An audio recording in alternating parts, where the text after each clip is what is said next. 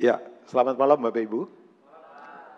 Thank you uh, Pastor Wikan dengan uh, pengurus House yang ada di sini ini sebuah kepercayaan, kehormatan buat saya. Kayaknya saya pertama kali nih isi di sini ya, jadi artinya ini gedung baru. Saya nggak tahu saya jadi bahan per, percobaan atau apa, saya nggak tahu juga ya. Jadi kadang-kala yang pertama itu nyenengin, tapi ya ada sisi mungkin ini dicoba-coba atau apa. Tapi enggak lah, saudara punya pastor enggak begitu. Sebab saya kenal Wigan, maaf saya panggil nama, tapi saya hormati dia sebagai pelayan Tuhan sudah puluhan tahun bayangkan. Jadi kita sama-sama ya, sudah cukup lama. Nah, uh, saya dikasih waktu 45 menit ya talking about community. Nah, saya berdiri di sini, ya saya tegaskan bahwa saya tidak mau merasa hati saya paling benar, pendapat saya paling hebat, sama sekali enggak lagi belajar saja dengan cara menghidupinya. Nah, sebab begini eh, Bapak Ibu semua, memang betul berita salah, yang kita yakini salah, nilai jadi salah, cara hidup jadi salah, tujuan jadi salah. Saya ulangi lagi ya, berita yang benar itu akan membuat kita jadi punya cara hidup, nilai benar, kemudian karakter benar, tujuan jadi benar. Ya, nah Berita tentang uh, kekristenan harusnya memang kembali kepada prinsip yang kita harus bangun kuat namanya community. Ini gaya hidup sebetulnya ya. Sebab kata gereja sendiri kan uh, berbicara tentang sebetulnya bicara tentang pemerintahan siapa yang memimpin kita dari kata ekalio. Kalau Bapak Ibu baca Matius 16, I will build my church. Yesus sendiri yang bangun gerejanya itu ada di Kaisarea waktu itu. Itu pusat penyembahan Panias ya. Itu dewa idol yang kemudian waktu itu mempengaruhi Romawi. Saya tidak usah jelaskan, Bapak Ibu bisa belajar dari sejarah. Makanya Yesus tanya, menurut kata orang aku ini siapa? Kata orang. Ya salah satu nabi katanya ya, kata orang. Tapi menurut kamu aku ini siapa? Kemudian Petrus menjawab, engkau adalah uh, the son of God, Yesua Amasia. Engkau adalah anak Allah yang hidup. Nah, di atas dasar pewahyuan itu gereja berdiri, ya, bukan di atas Petrus tapi di atas pengenalan itu. Nah, itu kata eklesia, ekalio muncul, pemerintahan Allah yang ada 24 jam. Katakan 24 jam Bapak Ibu. Jadi kita nggak terjebak di cuman hari Minggu di sebuah gedung sebetulnya. Makanya ketakutan saya, ketakutan saya adalah kalau begini, prinsip kehidupan yang mengubahkan semua manusia itu dikurung pada empat dinding tembok ditabiskan di acara kebaktian dengan musik bagus, nyanyian bagus, pengkhotbah bagus, tapi kemudian ditinggal di sini, kita tidak bawa dalam hidup sehari-hari. Itu nanti kekristenan hanya cara kebaktian, tapi bukan cara hidup. Ya, saudara perlu mengingat ini lagi, sebab kalau begitu saya tidak mau jadi Kristen, munafik nanti, capek Bapak Ibu ya. Maaf karena ini bukan profesi saya, ini calling Bapak Ibu ya. Jadi saya dalam hidup pastikan pelayanan bukan profesi kok. Pelayanan itu panggilan. Ya, panggilan ya. Nah, ya yang sudah lama jadi Kristen pasti mengerti prinsip ini. Nah, saya ingin mengajak kita fokus saja pada apa yang Yesus katakan.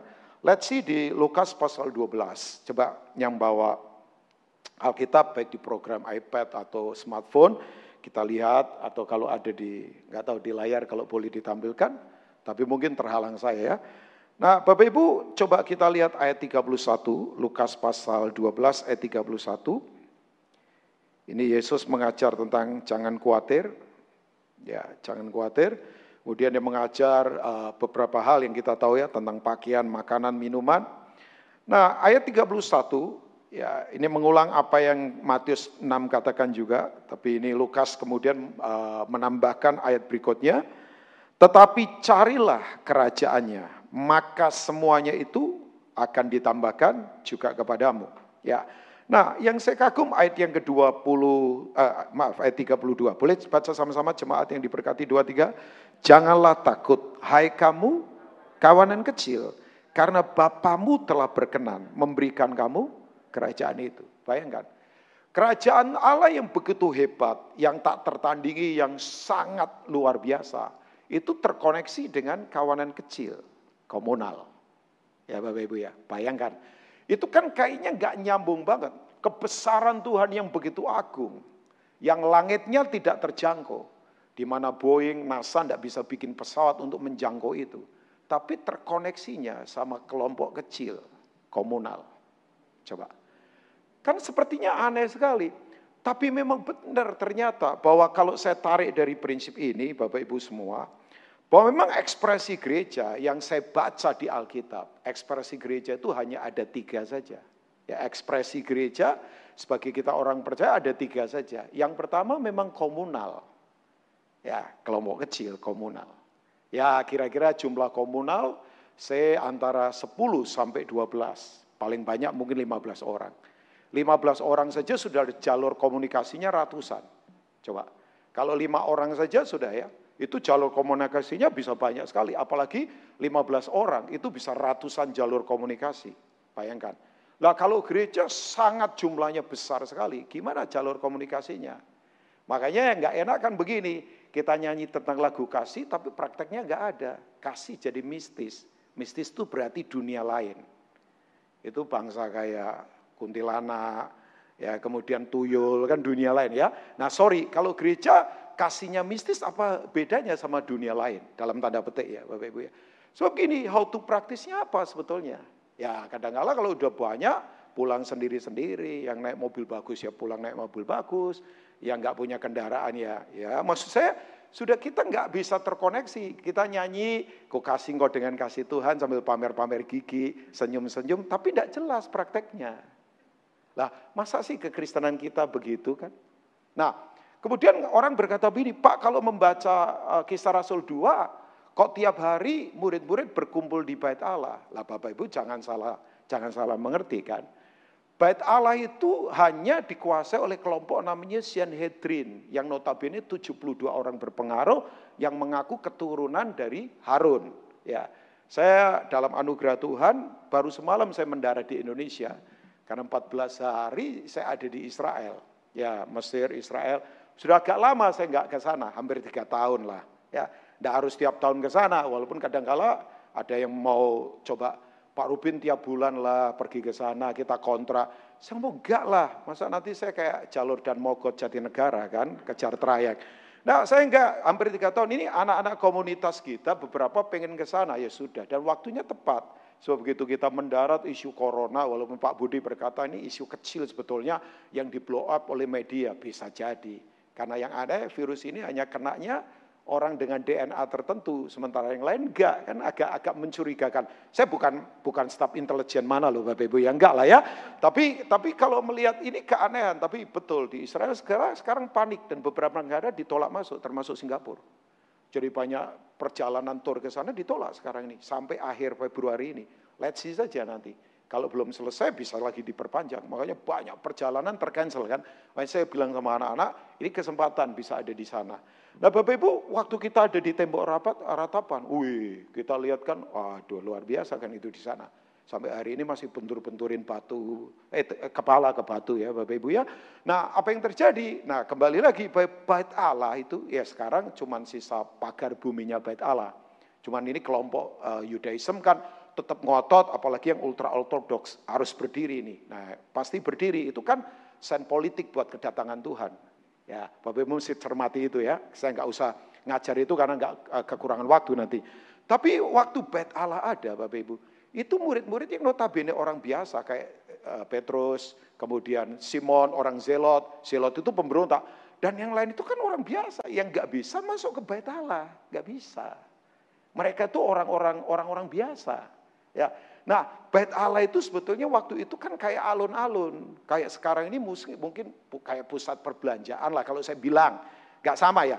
Kayak alun-alun, Bapak Ibu yang pernah tinggal di desa karena saya orang desa, saya tinggal di alun-alun. Nah alun-alun itu pusat hangoutnya orang. Karena di situ ada kafe-kafe, orang-orang dagang.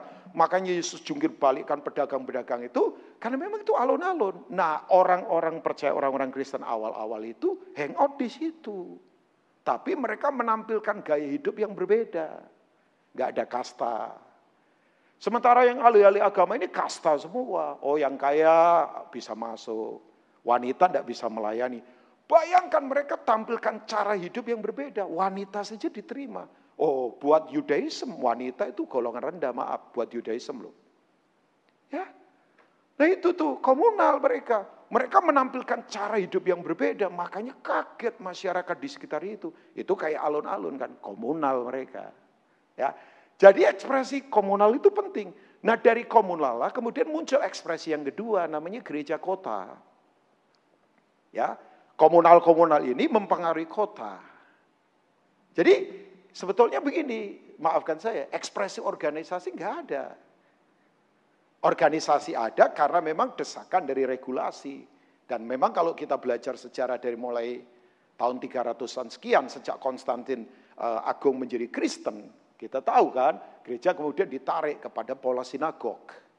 Pola sinagog ada lima yang sekarang masih diadopsi gereja. Yaitu panggilan ibadah, terus kemudian nyanyi. Kayak tadi Wawan ngajak kita nyanyi. Gak apa-apa. Kemudian yang eh, ketiga adalah pembacaan Taurat. Kemudian yang keempat coba didetailkan isinya apa. Dan kelima doa berkat. Sampai hari ini tetap diadopsi oleh pola gereja kita. Kok mulai serius ya? ke saya ya kayaknya ya. Enggak kan kalau kita makanya tadi saya katakan kalau kita mau kembali ke prinsip yang benar ya maksud saya kembali ke prinsip firman bukan prinsipnya Rubin Ong ini ya kan tahu saya lah ya. Bahwa kembali lagi ke sini. Jadi dari komunal-komunal ini mempengaruhi kota, makanya disebut gereja kota. Makanya karena ada ekspresi organisasi, mau nggak mau harus ada sinode, sinodal. Sinodal urusannya ya sama organisasi. Sayangnya ini sekarang jadi identitas kita loh bayangkan. Ya. Nah ini kan sebetulnya urusannya sama regulasi. Karena di Indonesia misalnya ya dan sebagainya. Tapi saya kembali ke identitas kita yang semula. Nah dari kemudian gereja komunal dan gereja kota muncul ekspresi ketiga. Ekspresi ini secara rohani yaitu gereja yang am seluruh dunia. Yang mengaku Yesus itu Tuhan, mempercayai Tritunggal, dan kemudian percaya bahwa dia akan kembali lagi untuk menjemput kita. Percaya kepada pelayanan para malaikat dan sebagainya. Nah itu ekspresi am, ekspresi seluruh dunia. Ya, jadi kembali ke situ ya Bapak Ibu semua. Nah, kenapa ini kelompok kecil ini penting sekali? Yang saya tahu kelompok kecil banyak. Kenapa penting? Maksudnya uh, secara efisiensi luar biasa. Ya, kemudian yang pertama simple, sederhana. Gereja harusnya simple saja, sederhana ya low cost, biayanya nggak nggak besar, ya kan? Ya saya saya putuskan tuh itu, makanya saya selalu ngomong begini, ini kalau soal pilihan bukan ngomong soal benar atau salah, saya enggak juga mau menghakimi yang lain, ya sebab kan ini soal soal arus mana yang kita pilih. Kalau saya lebih berpikir simplicity sajalah hidup ini, simple. Kan yang simple itu enggak terlalu berbeban berat ya. Bapak Ibu coba maaf enggak ngomong fisik ini.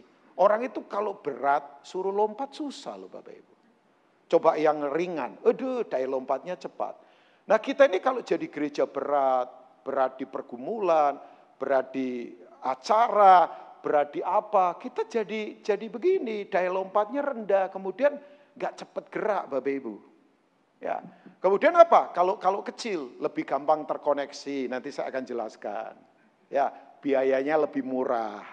Ya, ya itu tuh itu berpikir komunal itu berpikir simpel saja dalam kekristenan ya. Kalau kalau Bapak Ibu kembali ke prinsip-prinsip perjanjian baru gereja begitu. Makanya Bapak Ibu ada yang pernah pergi ke tujuh jemaat yang ada di Turki enggak? Pernah pernah, pernah ke sana? Coba angkat tangan. Yang pernah ke Turki tapi bukan bukan liburan naik balon udara, Kapadokia, bukan ya, saya nggak tanya itulah Bapak Ibu. Oh Turki makanannya enak Pak, karena pertemuan antara Barat dengan Asia. Saya nggak tanya itu Bapak Ibu ya.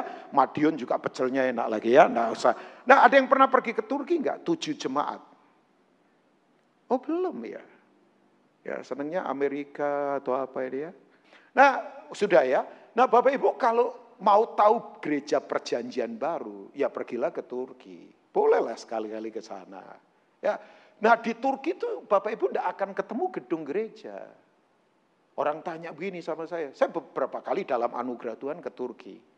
Ya, saya paling suka Israel Turki, Israel lima hari sajalah, Turkinya seminggu. Explore gereja perjanjian baru. Sebab gereja sesungguhnya tujuh jemaat yang ditulis di kitab Wahyu itu, gambaran gereja sekarang ada di Turki. Bergamus, Korintus, Philadelphia, Antio, eh, sorry, Laodikia yang dikecam. Ya, Nah, Bapak Ibu kalau Bapak Ibu ada di sana, nggak ada gedung. Orang tanya, ini kok nggak ada peninggalan situs gedung? Kalau di Israel banyak. Ya Bapak Ibu kalau ke sana pasti tahu lah, kebanyakan kan itu. Nah orang tanya kok nggak ada Pak? Nggak ada, karena waktu itu memang Christian community. Gereja itu berbaur mempengaruhi kota dengan cara hidup yang kuat. Ya, makanya orang kecewa yang suka situs-situs kan biasanya suka mau foto-foto dan sebagainya. Kaget kok nggak ada? Ya memang nggak ada. Kan dari awal kita sudah jelasin memang nggak ada. Tapi di situ explore, explore banyak. Misalnya, kenapa roh Nikolaus dikecam misalnya? Nikolaus saudara tahu? Nikolaus kan bagian dari tujuh diakan yang diangkat di zaman kisah Rasul. Salah satunya jadi martir namanya Stefanus. Kenapa Nikolaus roh ini dikecam? Karena dari Nikolaus kemudian dia menyimpang. Akhirnya muncul pengajaran yang membuat kemunafikan, namanya clergy and laity. Bahwa kalau di dalam gedung gereja rohani, kalau kerja pabrik di luar bikin usaha itu duniawi. Kemunafikan terjadi. Makanya roh ini dikecam. Ada banyak yang perlu kita eksplor di sana tentang gereja yang sesungguhnya kembali ke sana ya. Nah, saya tidak akan eh, punya waktu untuk untuk membahas itu, tapi kembali lagi sekarang. Kenapa komunal penting? Kan temanya the power of community. Ya, kata kata ini memang powerful sekali. Ya. Nah, yang pertama, saya akan langsung tarik saja breakdown beberapa hal. Saya harap ini menjadi berkat. Saya tadi sudah ngomong sama Pastor Wigan, saya berharap live house ini dari awal memang harus diletakkan pondasi yang kuat, Bapak Ibu ya. Kan tadi saya katakan berita kalau benar, cara hidup jadi benar, nilai jadi benar, tujuan jadi benar.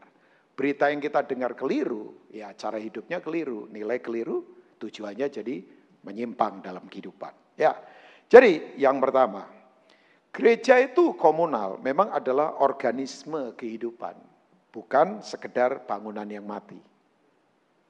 Ya, saya kemudian berkata, oh kita nggak perlu pakai tempat Pak Rubin, bukan itu loh isunya. Ya, tapi tolong jangan sampai tempat menjadi identitas kita. Ya, jangan, jangan. Identitas kita adalah Yesus Tuhan. Yang setuju katakan amin. Cuman kan sekarang, sekarang, sekarang kan, wih, sampai sekarang ini ada, saya nggak tahu ya, bisa salah sih pengamatan saya. Sampai sekarang ini kayak ada aturan tak tertulis. Kalau belum ada LED, sekarang belum dianggap gereja. Enggak, enggak. Seperti kayak ada aturan tidak tertulis begitu. Ya, yang saya khawatir sekarang kalau kalau begitu, aduh kan kita udah mulai terjebak ke pada hal yang tidak esensi lagi kan. Jadi kembali kepada begini, bahwa gereja adalah organisme kehidupan. Nah, organisme itu kalau saya bahasakan adalah begini, ada DNA yang begini, DNA biotik yang sebetulnya tanpa perlu penetrasi dari luar, itu secara alamiah akan menghasilkan jenis yang sama dan bermultiplikasi untuk jadi berkat. Ya, Bapak Ibu kalau kita lihat prinsip misalnya orang menabur, makanya betul ya dalam kitab Timotius salah satu dari dari dari dari gambaran kepemimpinan kan ada tiga kan tentara, olahragawan dan petani. Nah sayang sekarang Bapak Ibu eh, pelayanan model petani mulai hilang. Petani sekarang banyak digantikan oleh pola CEO. Maafkan. CEO itu begini Bapak Ibu, sukanya membangun gudang yang gede, tarik tuan dengan segala cara. Yang penting banyak. Ya kan? Enggak, saya ngomong spirit loh Bapak Ibu ya. Ini ini ngomong soal roh. Tapi kalau petani lain kan Bapak Ibu. Petani itu adalah kepemimpinan yang nabur, nungguin, merawat, panas dan hujan. Dia harus alami. Tuhan yang memberi pertumbuhan. Ya kan? Makanya sebetulnya saya kadang-kadang ketawa kalau ada seminar pertumbuhan gereja. Pertumbuhan tidak perlu diseminarkan. Apolos menanam, Paulus menyiram, yang memberi pertumbuhan siapa? Tuhan. Yang bagus harusnya seminar menanam dan menyiram. Karena proses kan Bapak Ibu ya. Ya makanya istilah saja, kalau buat saya, saya nggak setuju dengan seminar begitu. Karena lebih banyak mesti fokusnya ke situ. Nah kalau sudah ngomong soal kehidupan begini, ya Tuhan sendiri ada campur tangan ilahi. Tapi bagian kita kita lakukan. Bekerja keras dengan cara apa? Menanam, merawat, Kepuasannya lain Bapak Ibu. Coba Bapak Ibu kalau tabur benih kemudian uh, jadi pohon dan berbuah. Puasnya lain loh Bapak Ibu. Dibanding cuma bisa beli buah. Ya, Ya mungkin ada senangnya juga bisa beli buah. Tapi kan lain. Makanya betul kalau kita kembali kepada organisme Bapak Ibu. Ya, ya ada ada kehidupan yang memang apa ya Bapak Ibu? Alamiah saja. Ya. Jadi gereja kembali lagi kepada kepada pola ini. Yang penting adalah atmosfernya mesti benar Bapak Ibu. Ya. Kita kehilangan jujur ya Bapak Ibu ini. Kita ini sekarang kehilangan organisme. Jujur ya. Spontanitas kita sekarang dikendalikan. Oh iya iya. Kita kehilangan spontan loh dalam menyembah, dalam menyanyi. Ya, ya. Gak enak sih, Wikan kenapa kamu kasih tema ini ke saya ya? Gak, kalau gak salah kita jadi kayak robot semua, bayangkan. Coba, spontanitas kita as a family gak ada lagi. Ya, Makanya tahu ada wartawan senior Kompas namanya Sindunata. Oh itu kalau nulis bagus. I think dia orang Kristen kali atau nggak tahu saya nggak tahu ya. Ya satu kali dia ngomong begini ada agama baru di dunia namanya agama bola. Sepak bola itu sudah kayak agama baru. Katanya ini saya belum pernah ke UK sih. Ya tapi katanya beberapa orang berkata, di hari Minggu itu gedung-gedung gereja bisa sepi. Apalagi kalau MU lagi tarung sama Manchester City. Wih, Wih, itu orang berbondong-bondong ke lapangan bola. Coba. Ya, gedung-gedung gereja sepi, bayangkan. Makanya bola ini dianggap agama baru. Dan tahu nggak di lapangan bola? Itu begitu kemudian ada apa itu orang bisa spontan teriak. Wah, tepuk tangan. Padahal nggak ada kayak wawan. Mari bangkit berdiri, tepuk tangan tuh Tuhan. Nggak ada. Nah, saya berharap saudara ketawa ngetawain diri sendiri juga ya. Karena saya melempar ini. Ya kan? Coba, mereka wah, bahkan mereka itu kalau ada pemain yang mereka kagumi tergeletak, tiba-tiba mereka seperti kayak berdoa begitu. Dan waktu mereka berdoa, itu doa langsung nembus ke langit karena nggak ada plafon. Kita ini kebanyakan plafon, apalagi tebel-tebel lagi. Takut diserang atau apa. ya kan? Spontanitas. Mereka bisa, wih, tiba-tiba berdiri, tiba-tiba menari. Padahal nggak dapat gajian loh. Coba kita kehilangan itu. Kita kehilangan sukacita dari dalam, spontanitas kita sudah, maafkan saya, kita dibuat-buat, kita agamawi. Organisme kita sudah nggak ada lagi. Coba. Ya. Jadi memang kembali lagi kepada, yuk kembali kepada organisme kehidupan. Nah, yang penting memang betul Bapak Ibu. Makanya sekali lagi, komunal itu adalah cara hidup kekristenan memang. Ya kan? Oke, boleh saya tanya enggak? Istilah Kristen itu pertama kali muncul di mana? Di kota mana? Kristen. Antioquia, betul. Ya, pendeta yang bilang mesti enggak meleset ya. ini saya ngajar ini di hadapan para dokter hebat loh, makanya hati-hati saya ngolah kata-kata. Enggak lah, saya akan tetap bicara saja. Enggak, tapi mereka orang-orang hebat.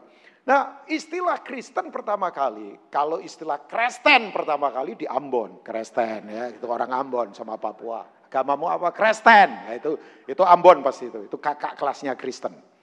Ya. Istilah Kristen pertama kali di Antioquia, yaitu begini, itu istilah ejekan yang baik. Karena melihat begini, cara hidupnya murid-murid Yesus. Makanya Kristen itu cara hidup kan, bukan cara kebaktian. Gaya hidup bukan gaya kebaktian. Mau gaya hidupnya terserah, mau gaya kebaktiannya terserah lah. Mau model misal, maaf sebutlah. Mau gayanya Planet Shakers lah, mau gayanya uh, Battle Worship lah, mau gayanya Hillsong lah, mau gayanya mau gayanya Live House lah, mau gayanya siapa. Maksudnya Terserah, oh kaya kok. Maksudnya mau, mau, maksudnya pengaturannya mau apa terserah itu.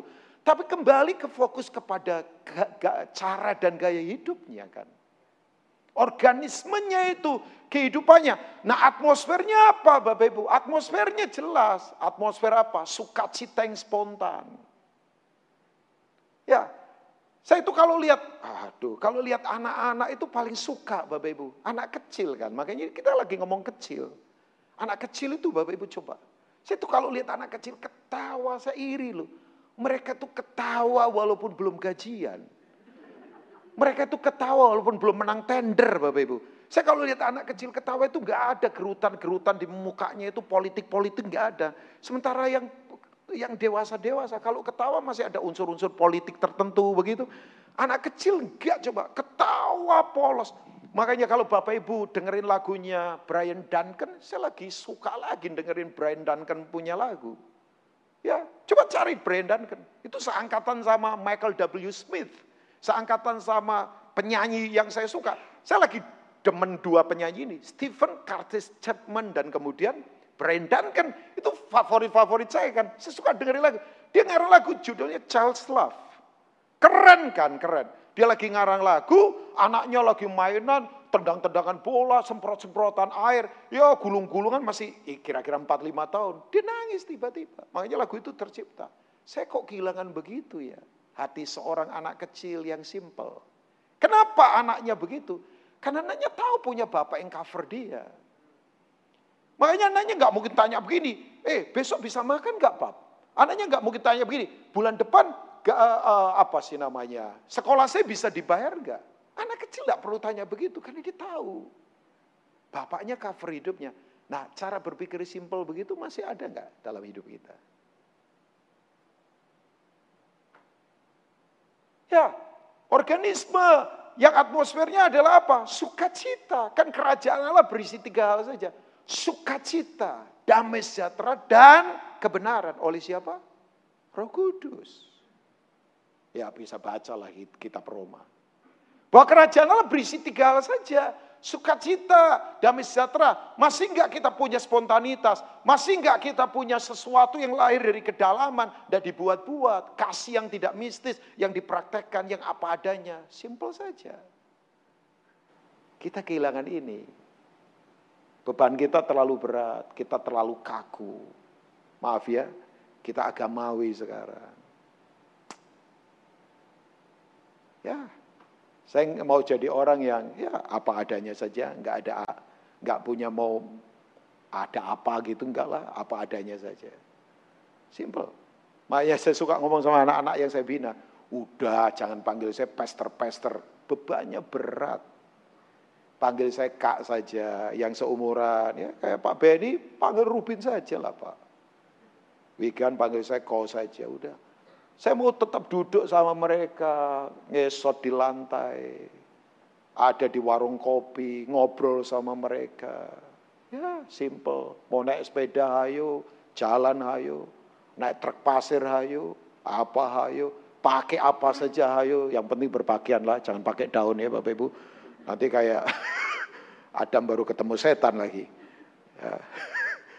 ya, karena begini Bapak Ibu, kalau kita kehilangan organisme begini, kita tidak akan kuat. Pola ibadah kita, ya kembali lagi pola yang simple. Sayang sih pengertian ibadah sekarang sudah kabur kan. Orang pikir ibadah ya tadi yang disebut dengan pola sinagoga, saya sudah sebutkan ya. Panggilan ngumpul dalam bentuk congregation tentunya, nyanyi, kemudian uh, baca Taurat, kemudian coba di breakdown beberapa hal, oleh para, sorry ya, pakai bahasa ini, profesional kudus. Sebab kalau pertemuan congregation, nanti saya akan beritahu prinsip yang kedua. Harus ada imam kudus, harus semuanya, maaf, hanya yang profesional yang bisa naik ke panggung. Kalau nggak ada yang bakat ya, silahkan dengerin saja. Padahal kan harusnya semua kita terlibat. Kita ada di jemaat Serpong, kita simpel banget ya, Bapak Ibu boleh sekali-kali kunjungin sana. Saya selalu bilang sama orang-orang di situ, nggak banyak lah kita. Kira-kira ya kalau hari Minggu mostly anak muda, tapi kita lebih dorong banyak ke pelatihannya, ke pemberdayaannya. Sebab saya khawatir kalau orang cuma diperdaya tapi tidak diberdayakan. Ya, dua kata ini hati-hati ya Bapak Ibu ya. Harus orang diberdayakan bukan diperdaya. Sebab kalau diperdaya berarti udah witchcraft itu. Itu roh sihir itu. Memperdaya orang. Apalagi dengan isu-isu kata Tuhan lah, atmosfer dibuat gimana, betul ya. Wih, makanya kalau sudah di gereja itu, ih saya sampai berkata, hati-hati ya. Saya di sini nggak lihat sih ya. Udah diasap-asap lah, redup-redupkan, wah, stringnya tinggi. Tahu Bapak Ibu? itu string tinggi buka otak kanan. Makanya nggak usah dilempar apa. Ya, ditempel sedikit pasti geblak Bapak Ibu. Karena otak kanan terbuka. Ya, wuih itu itu kan banyak hal. Kita bisa main-mainkan begitu Bapak Ibu, tapi saya tidak akan putuskan begitu. Tapi bukan kemudian altar call keliru enggak. Tapi saya lebih suka begini. Ya, lebih equip mereka. Kalau tumpang tangan enggak harus di pelayanan, enggak harus masih lagi khotbah. Di meja makan saya kadang bisa tumpang tangan di mana saja kalau Tuhan suruh ya. Nah, kembali lagi atmosfer kita spontanitas sebenarnya. Ibadah kalau Bapak Ibu lihat di Alkitab, arti ibadah kan sebenarnya ada tiga saja yang sesuai dengan Alkitab. Misalnya yang pertama adalah Roma 12 ayat yang pertama. Ya Bapak Ibu bisa baca di sana. Itu adalah ibadah yang sejati yaitu apa? Mempersembahkan tubuh. Ten logiken latrayam bahasa Latinnya. Tubuh yang dipersembahkan. Itu ibadah yang sejati kan. Roma 12 ayat pertama sampai berikutnya. Bapak Ibu baca di sana ya. Bahwa persembahkan tubuh kita menjadi persembahan yang hidup, yang kudus, dan yang apa Bapak Ibu? Berkenan kepada Allah itu adalah ibadah yang sejati. Ten logiken latrayam. Jadi maafkan saya, ngangkat tangan boleh. Tapi kalau tampar kiri kanan dan nipu pakai tangan kita dalam bisnis, ya belum ibadah. Sekali lagi ya, ini bukan soal sikap tubuh, tapi soal sikap hati kan. Ya, nah yang berikutnya lagi, ada di Yakobus pasal pertama, kalau nggak salah ayat yang ke-12, yaitu yang disebut dengan mengunjungi yatim piatu dan janda-janda tua yang sudah tidak berdaya. Janda tua ya. Saya kenapa tekankan janda-janda tua yang dikunjungi. Jangan mengunjungi janda muda yang kaya. Itu jelas ya Bapak Ibu hati-hati. Janda muda yang kaya yang cantik tidak perlu dikunjungi Bapak Ibu ya. Nah maksudnya begini, ini clear karena anak-anak muda suka tafsirkan ayat ini sesukanya mereka. Kan kan Alkitab katakan kunjungin janda-janda Kak Rubin ya. Saya bilang janda-janda tua yang memang sudah tidak berdaya, nggak bisa menghidupi dirinya sendiri. Nah, itu yang disebut dengan ibadah yang murni, listrea bahasa aslinya, bahasa Yunania. Tapi kemudian ibadah yang sesungguhnya adalah esiobia yang ketiga. Itu kalau nggak salah ada di 1 Timotius 4 Memang ibadah itu, memang uh, latihan badani terbatas gunanya.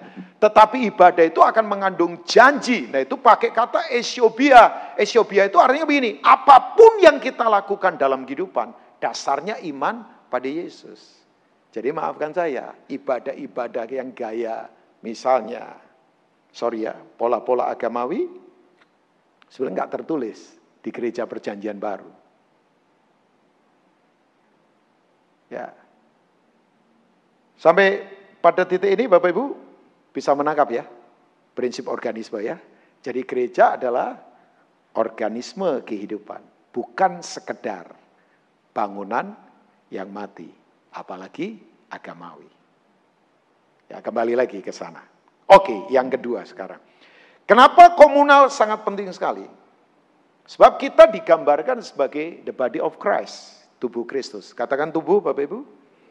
Katakan sekali lagi tubuh. Kita adalah tubuhnya siapa? Yang saya tahu. Tubuh itu pasti akan gampang saling terkoneksi satu dengan yang lain. Saya kasih contoh ya Bapak Ibu. Ya, saya berharap ini bukan contoh corok.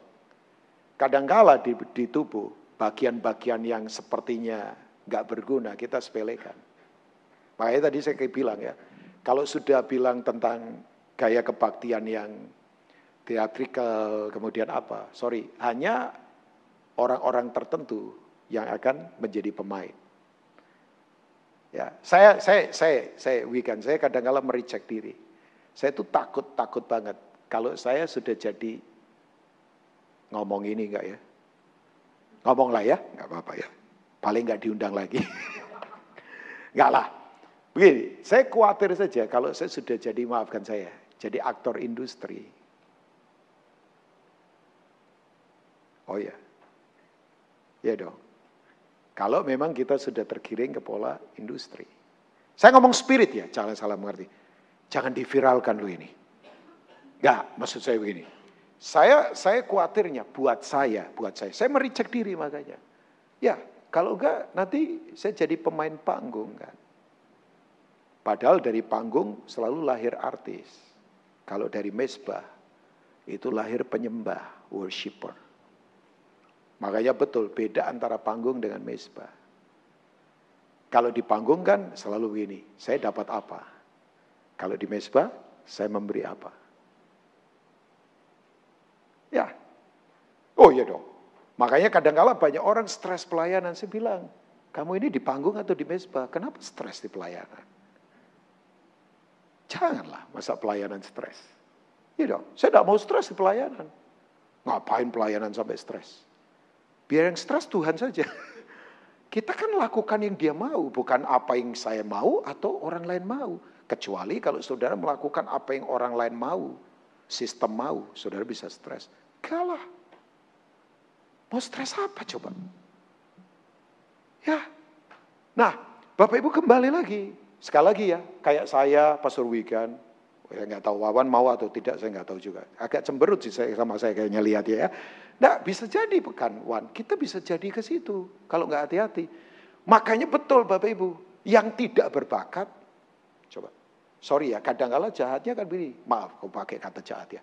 Orang bisa menghargai saya karena saya punya karunia. Coba saya bukan pengkhotbah, belum tentu orang mau hargai saya. Oh bisa saja orang hargai kita karena kita punya bakat kan. Tapi coba yang nggak punya bakat, minggir. Tapi kalau di komunal enggak Bapak Ibu. Semua terkoneksi, terlibat. Makanya di komunal gak ada yang menonjol. Nah kenapa orang jadi pemimpin? Karena fungsi keteladanan. Bukan karena ditunjuk oleh organisasi. Fungsinya, keteladanan, karakter. Di komunala, saya kelihatan aslinya. Di komunala, orang bisa lihat keputusan saya. Rubin Ong gak bersembunyi di balik mimbar. Makanya dari tadi saya agak menjauh mimbar. Karena mimbar bisa jadi tempat orang bersembunyi di mana hidup sesungguhnya tidak ketahuan. Makanya dulu saya saya agak kaget kan God bless ngarang lagu dan legend lagu itu. Dunia ini panggung sandiwara. Sekali-kali kita worship pakai lagu itu keren juga itu ya. Kita ingat Ahmad Albar, Ian nonton. Lucky paling jago itu Lucky. Ya, kayak rock tahun berapa itu? Queen Queen punya era itu. ya, Lucky, coba. Ya, tapi memang betul. Kalau enggak kita coba Nah di komunala, saya itu kalau lihat orang-orang yang dalam tanda petik gak punya bakat, kan jujur. Kalau di pertemuan panggung yang gak berbakat gak bisa naik. Padahal dalam tubuh ada bagian yang kelihatannya gak berguna. Wah, itu penting banget. Sorry ya Bapak Ibu, saya punya teman satu kali. Susah kentut. Gak bisa kentut banget. Setengah mati loh dia. Sampai di rumah sakit, nggak tahu diapain. Bisa kentut, dia langsung teriak, haleluya. Itu semua pasien kaget semua. Dan waktu keluar dari rumah sakit, dia ngomong begini sama saya, tahu nggak kamu, untuk kentut saja, gotio, bayangkan. Keluar lima, rumah sakit 5 juta, bayangkan itu, untuk di cover asuransi. Makanya saya bilang, udah kamu mau kentut, kentut saja, jangan ditahan-tahan. Ingat gotionya itu kan. 5 juta untuk bisa kentut. Tapi dari situ coba bayangkan. Fungsi yang kelihatannya maaf. Orang gak pernah lihat. Orang pikir bau. Tapi penting banget. Sorry kan tadi saya sudah ngomong. Mungkin penggambarannya agak corok. Tapi enggak lah. Kentut kan hal biasa ya Bapak Ibu ya. Nah Bapak Ibu. Tubuh Kristus itu bisa saling terkoneksi satu dengan lain. Coba makanya tangan kalau kecepit Mulut pasti kesakitan teriak. Iya kan? Coba. Ada orang tangannya kecepet. Malah ketawa. Rasain kamu. Itu edan namanya Bapak Ibu. Itu senewen. Nah kalau ada orang yang diketok tangannya kemudian gak sakit tubuh yang lain. Berarti tangan palsu. Maaf, saya kadangkala kalau ada pendeta jatuh. Saya sedih. Saya bilang sama tahun awal tahun ini kan lagi goncang semua. Semua lagi digoncang. Masuk mimbar sekarang lagi digoncang. Yang kelihatannya kuat-kuat enggak ternyata. Yang kelihatannya baik-baik enggak ternyata. Orang berkata, saya ada di Melbourne waktu itu, Kak Rubin kenapa bisa begini? Orang ngajar, orang apa kok bisa begini? Semua tersingkap. Sudah saya bilang, kamu enggak fair. Kamu pernah doain dia enggak? Enggak sih. Kamu itu tidak pernah doain orang, pendeta. Waktu ada apa-apa kamu salahkan. Doain. Sedih. Saya tidak mau banyak komentar sudah. Oh, orang tanya macam-macam hari-hari. Sudah saya bilang, jangan saling menghakimi. Mau sampai kapan kita? Makanya itu tadi. Kalau udah ngomong sistem organisasi, persaingan, marketing, Rasa diri paling hebat, paling jago. Masih tubuh nggak kita? Atau kita sudah robot sekarang? Atau kita sudah sistem? Sorry, sistem tidak punya pertumbuhan. Sistem bisa banyak, tapi belum tentu bertumbuh. Banyak dan bertumbuh beda loh Bapak. Uang bisa bikin banyak. Panggung dengan profesional bagus bisa bikin banyak tapi bertumbuh enggak? Bertumbuh kata penting. Kan dari kata itu muncul kata teleo. Menghasilkan kata teleos, kedewasaan. Yakobus 1 kan.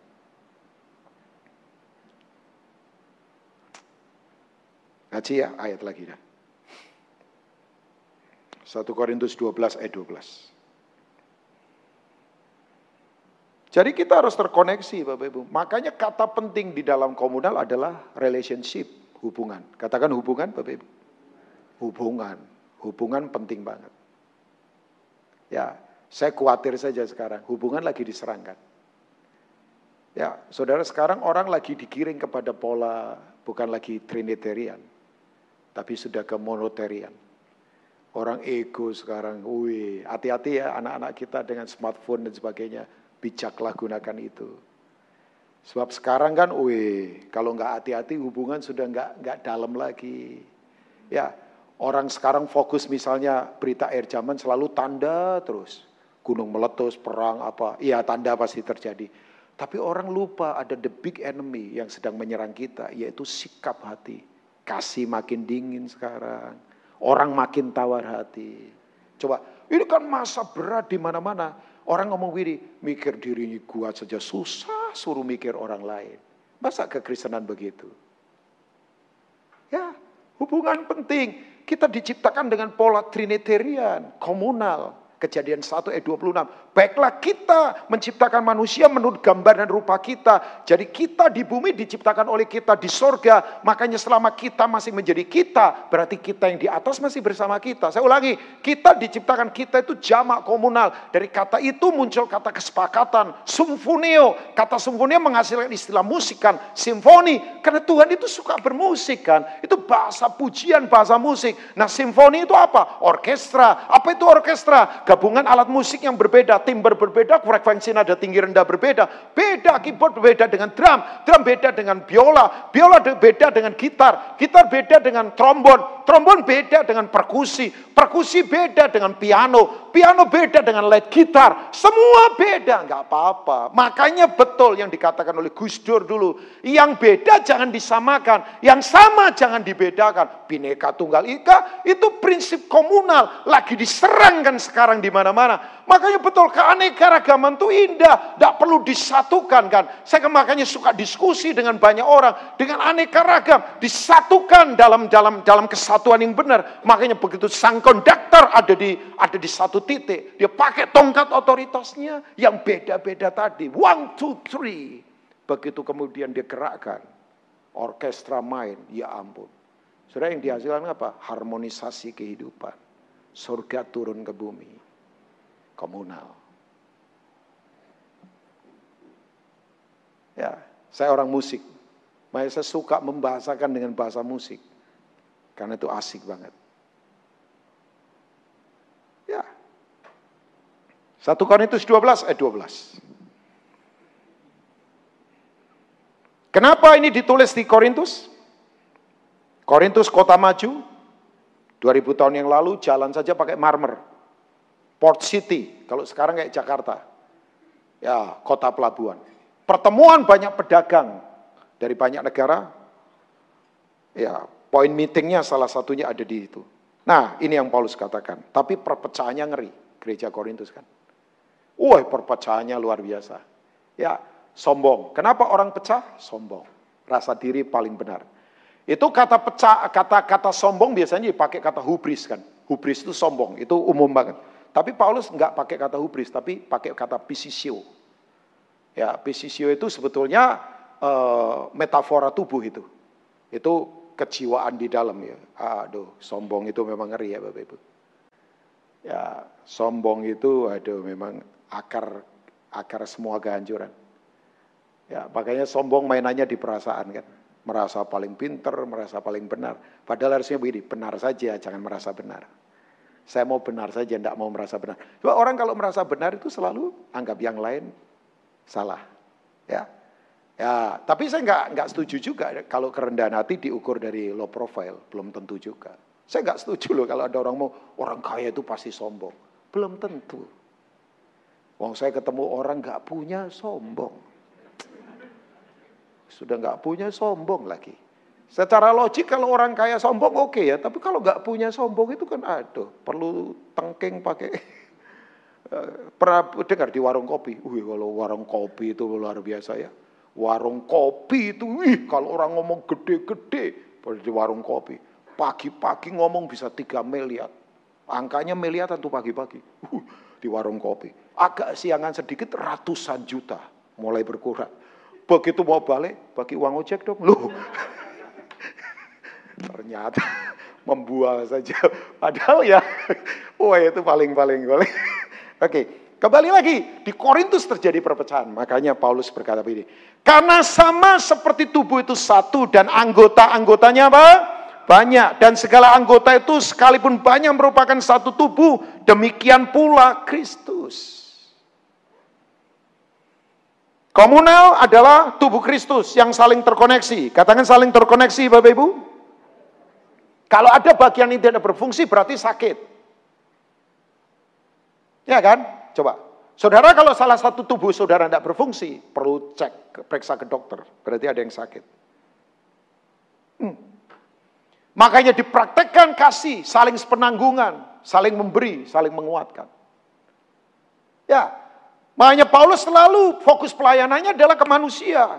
Pertempurannya ke situ. Aku menderita sakit bersalin, Galatia 4 misalnya. Sampai rupa Kristus menjadi nyata di antara kamu. Tesalonika dia berkata begini, yang ku pergumulkan, yang ku tangisi dengan segenap hati adalah sampai rupa Kristus menjadi nyata di antara kamu. Bagiku hidup adalah Kristus, mati adalah uh, uh, keuntungan Filipi. Tapi aku, kalau aku harus hidup, itu berarti bagiku harus bekerja memberi buah. Aku didesak dari dua belah pihak. Aku memang mau tinggal bersama Kristus, tapi lebih baik tinggal karena kamu. Jadi begini, pertempuran kita kalau enggak ke orang lain, berarti pelayanan kita meleset.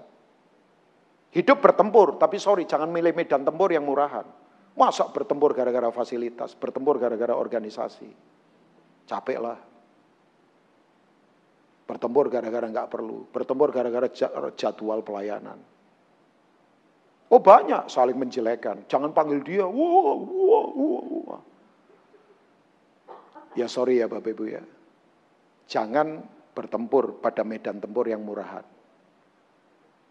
Saya mau jadi warrior in Christ, tapi medan tempur saya saya pilih untuk menyentuh orang lain.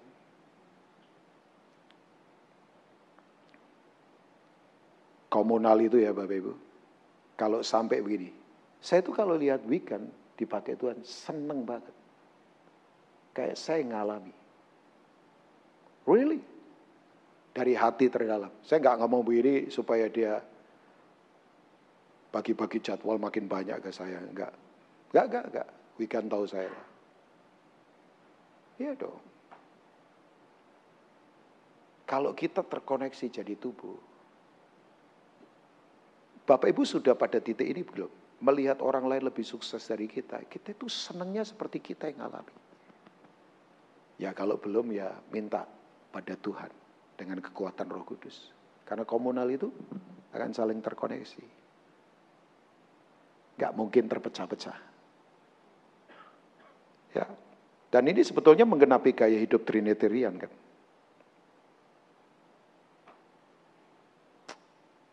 Gaya hidup yang mengasihi, saling memberi. Maaf ya, kalau besar begini bagaimana prakteknya? Tapi kalau dalam kelompok kecil, praktek. Jangan memindahkan kebaktian baru, tapi praktek gaya hidup sehari-hari. Saya lagi terus banyak belajar. Makanya saya tiap hari yang saya lakukan equip itu Bapak Ibu. Lebih ke, ke sana, walaupun masih banyak kekurangan yang terus saya harus perbaiki. Ya, sekali lagi, yuk kita saling terkoneksi sebagai tubuh. Gak mungkin lah kita bisa hidup sendiri kalau tidak terkoneksi as a body sebagai tubuh Kristus. Yang ketiga, saya selesai. Kemudian kita akan berdoa. Ekspresi gereja yang pertama apa tadi? Komunal. Yang kedua apa? Kota. Komunal-komunal memberkati kota. Yang ketiga, am. Seluruh dunia. Nah, saya ingatkan saja, komunal ini punya muara. Ya, muaranya jelas misi, yaitu untuk jadi berkat buat kota dan bangsa. Jadi muara dari gereja, muara dari gereja sebetulnya bukan organisasi. Sekali lagi, organisasi itu hanya soal regulasi karena pemerintah punya aturan. Tapi saudara jangan lupakan, bahwa sebetulnya begini, aturan undang-undang bisa marginalisasikan agama Kristen. Bisa, bisa. Misal satu kali, ibadah hari Minggu nggak diperbolehkan misalnya. Karena misalnya sistem berubah bisa kan? Bisa. Makanya saya, saya berkata justru kalau orang Kristen mengalami tekanan begitu sebenarnya bagus lah ya. Ya kita nggak cari gara-gara ya Bapak Ibu mengerti ya yang saya katakan. Tapi begini, sistem pemerintahan bisa marginalisasikan agama Kristen. Tapi pertanyaan saya, adakah pemerintahan di dunia ini yang bisa bunuh kerajaan Allah? Nggak ada. Karena kerajaan Allah di atas semua pemerintahan kan. Nah, Kembali kepada ini bahwa muara daripada komunal, daripada komunitas itu harus jelas. Muaranya bukan ke organisasi, muaranya bukan ke sistem, tapi muaranya adalah menjadi berkat buat kota dan bangsa. Ya, jadi saya sungguh-sungguh dorong Pastor Wigan dan semua pengurus Life House, saudara punya muara adalah itu. Muaranya adalah ke kota dan bangsa. Ya. Nah, Bapak Ibu, uh, saya akan tutup dengan beberapa hal, tapi nggak usah baca. Uh, Bapak Ibu nanti catat saja. Lukas pasal 19 misalnya. Yesus tuh sepanjang uh, dia hidup as a man, sebagai seorang manusia, yang saya baca di Alkitab dari kecil. Dia itu menangis hanya dua kali saja. Secara secara di Alkitab ya Bapak Ibu, dua kali saja. Yaitu yang pertama waktu sahabat dekatnya dia, namanya Lazarus mati. Dia menangis. Itu ada di Yohanes pasal 11 kan. Bapak bisa baca dia tinggal di Betania. Waktu dia mati, Yesus menangis. Tapi yang kedua di Lukas pasal 19 ayat 41 sampai 44, Yesus menangis yang kedua buat kota. Namanya Yerusalem. Ya kan? Dia tangisi kota itu karena hatinya keras menolak kedatangannya dia. Kalau Bapak Ibu membaca di kitab Lukas pasal 19. Eh, ada teman saya bercanda, kamu salah. Ya, saya tanya, Gak ada yang lain. Dua hal saja. Oh, waktu dia lahir pasti dia menangis. Ya iya sih. Ya dia ngomong waktu lahir di Bethlehem dia pasti menangis. Tapi kan gak ditulis Bapak Ibu ya. Dia karang-karang sendiri itu. Ya pastilah bayi lahir pasti menangis. Masa ada lahir ketawa kan aneh banget ya. Nah Bapak Ibu Yesus tuh menangis selalu buat orang lain dan buat kota. Bukan buat dirinya. Nah pertanyaan saya, yuk sudah jangan menangis lagi buat diri sendiri. Menangislah pada sesuatu yang memang Yesus menangis. Tidak perlu menangis buat sesuatu yang Yesus tidak pernah menangis untuk sesuatu itu. Sekali lagi, menangislah pada sesuatu yang Yesus menangis. Jangan menangis pada sesuatu yang Yesus tidak menangis. Nanti meleset. Yesus menangis buat kota. Nah saudara, kota kan punya tiga jantung. Kota ada tiga jantung. Yang pertama government, pemerintahan jantung pertama. Yang kedua adalah edukasi, education, pendidikan. Yang ketiga adalah marketplace, dunia usaha. Nah tiga ini kalau kolaps, maka kota akan hancur. Pemerintahan kalau chaos, bagaimana orang bisa belajar dan bisnis berjalan. Kalau marketplace hancur, bagaimana suplai keuangan di pemerintahan dan pendidikan? Kalau pendidikan hancur, bagaimana menghasilkan orang-orang yang berkarakter? Nah, gereja komunal harus masuk ke sana. Jadi berkat. Coba, saya punya pertanyaan sederhana Bapak Ibu. Jakarta ini penduduk berapa ya? Jarang ngitung, karena saya orang Tangerang sih. Sebenarnya karena nggak nggak nggak nggak lihat data saja Pak, makanya itu alasan. Kira-kira berapa ya Jakarta? 10 juta ada nggak Pak? 10 juta ya? Oke, kira-kira. Kalau 10 persen bertobat, berarti 1 juta bertobat ini. My question. Gedung mana yang bisa menampung sebanyak itu orang? Istora Senayan kalau nggak salah, peak itu 120 ribu kira-kira. Itu penuh banget itu. Stadion utama sepak bola, kalau nggak salah ya. 120-an ribu ya. Sudah yang tahu tanah-tanah lokasi kayaknya ini banyak pemain properti di sini ya. Lebih tahu dari saya. Coba bayangkan. Kalau 10 juta orang bertobat di Jakarta. Adakah gedung yang bisa nampung? Dia berpikir logis saja. Oke, saya gambarkan ya. Saya gambarkan loh, jangan salah. Kita lihat kalau gereja besar kayak gajah. Gajah ini. Sekali tembak. Mati. Tembaknya bisa tiba-tiba pemimpinnya hilang, jatuh, berantakan. Tapi coba gereja, saya gambarkan lagi, seperti tikus. Wih. Saudara gajah kawin, baru kira-kira dua tahunan, punya anak satu. Itu pun kalau nggak mandul. Apalagi gajah yang tinggal di Jakarta. Wih. Soalnya timbelnya banyak, saudara. Polusinya sudah polusi fisik, polusi rohani, polusi macam-macam, saudara ya. Coba gajah segede itu. Kali itu, itu habis. Tapi sudah sudah lihat tikus? Tikus itu ya Bapak Ibu. Coba kawinkan saja betina dan jantan.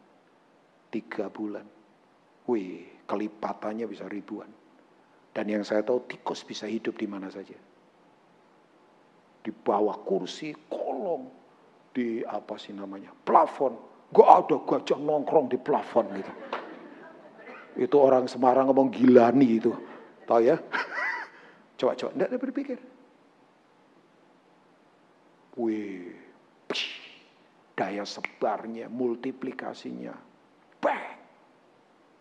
Cepat. Yuk gereja komunal. Masuk ke sana. Makanya waktu Yesus mengajar di bukit. Kamu terang dan garam dunia saya baru tahu.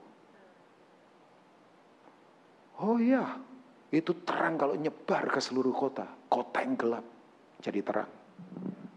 Itu gambaran keren. Makanya terang jangan ngumpul dengan terang. Silau. Kalau silau tabrakan terus. Ya kan? Garam jangan ngumpul dengan garam. Gudang garam. Tahu gudang garam? Darah tinggi ngamuan makanya. Wih, ada gereja gara-gara Cuman milih menu makan Natal saja. Lempar-lemparan kursi bayangkan. Sampai saya berkata, gak rohani banget. Kita soalnya sorry ya, sudah terlalu banyak input kurang output, makanya sembelit. Saudara input, in, itu harus out saudara. Jangan mau diajak naik mobil Audi terluaran keluaran terbaru sekalipun kalau nggak ada kenal potnya. Nggak perlu berdoa siapa cepat turun dari mobil itu meledak. Nah Bapak Ibu sekarang ini input terlalu banyak, output kita kurang.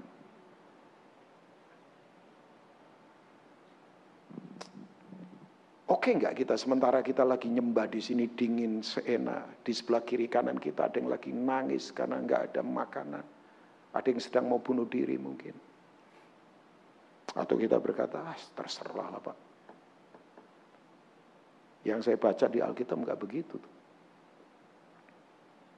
Saya ingatkan ya Bapak Ibu, kasih itu repot mau direpotkan, tapi nggak ngerepotin. Saya ulangi, kasih itu repot, mau direpotkan, tapi nggak ngerepoti. Oh. Coba Yesus lihat, saya kemarin bilang sama teman-teman, Yesus itu tekton loh, ahli perkayuan. Tapi nggak ada. Maka Yesus masuk kantor, mengantorlah dia di kursi empuk. Enggak. Yesus jalan terus. Makanya badannya atletis dia itu. Waktu jadi manusia. Enggak. Itu membuat saya jadi terpukul dalam kehidupan. Coba. Bapak Ibu tahu ada satu orang pemikirannya menurut saya liar tapi kudus. Makanya saya mau brutal but honest. Gitu. Brutal tapi kudus. Dia tiba-tiba tanya begini, kamu percaya gak Matius 24 berkata dan Injil kerajaan ini yang dipercayakan pada komulan akan kemudian begini, kalau diberitakan ke seluruh dunia, Yesus datang dan Injil kerajaan akan diberitakan ke seluruh dunia, maka Yesus akan apa? Datang. Ya kan? Matius 24 ayat 14. Dan Injil kerajaan ini akan diberitakan ke mana? Seluruh dunia. Kemudian Yesus apa? Datang. Jadi mempercepat kedatangan Tuhan adalah Injil kerajaan diberitakan ke seluruh dunia. Nah, ya ayat itu kita sudah biasa dengar baca. Saya tanya terus kamu mau ngomong apa? Tiba-tiba dia ngomong begini. Ini liar banget pemikirannya. Saya duduk, saya, saya, saya kaget. Dia berkata begini, coba Rubin kamu berpikir ya. Coba, berpikir apa? Kalau seluruh aset kekristenan di seluruh dunia Dijual semua nih. Ini pemikiran liar saja. Padahal nggak lagi minum wine loh. Ya lagi minum teh biasa. Coba semua aset kekristenan di seluruh dunia dijual. Terus saya tanya, maksudnya apa? Waktu dijual, itu kan bisa wih triliunan US dollar kali. Saya nggak tahu angkanya berapa. Semuanya dijual itu. Wah, apa saja yang aset-aset kekristenan dijual. Terus saya tanya, lalu buat apa? Setiap anggota Kristen dikasih uang, suruh liburan setahun penuh. Wih, asik juga liburan gratis. Sudah mau nggak? Ah, wajah, wajahnya sok rohani kayaknya ya. Saya mau banget dong. Jadi begini, dibagi seluruh liburan ke seluruh dunia. Yang dari Asia ke Eropa, yang dari Eropa ke Amerika, yang dari Amerika ke Afrika, yang dari Afrika ke Australia, yang dari Australia ke mana saja. Udah liburan setahun penuh. Saya tanya terus ngapain liburan? Waktu liburan semua nginjil. Yesus datang. Wah, saya begitu dengar itu. Saya kaget, saya tanya ini, kamu tadi, tadi pagi sarapan apa kamu? Tapi itu artinya nemplak saya. Jadi sebetulnya penghalang Tuhan datang. Kita tidak bergerak.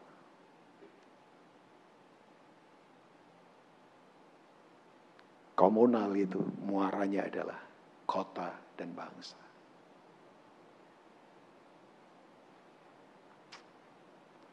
Jadi kalau kita tidak ke sana, ya kita meleset dari sasaran. Justru saya sekarang dorong saya tutup. Yuk, ini era di mana semua saudara harus terlibat. Sebagai begini, pergerakan orang percaya yang akan memenuhi kota dan bangsa dengan kemuliaan Tuhan.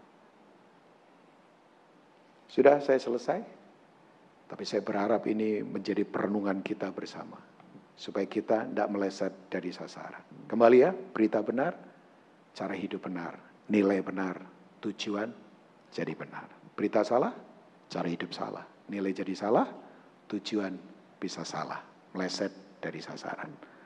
God bless you all. Tuhan memberkati semua. Yuk bangkit berdiri.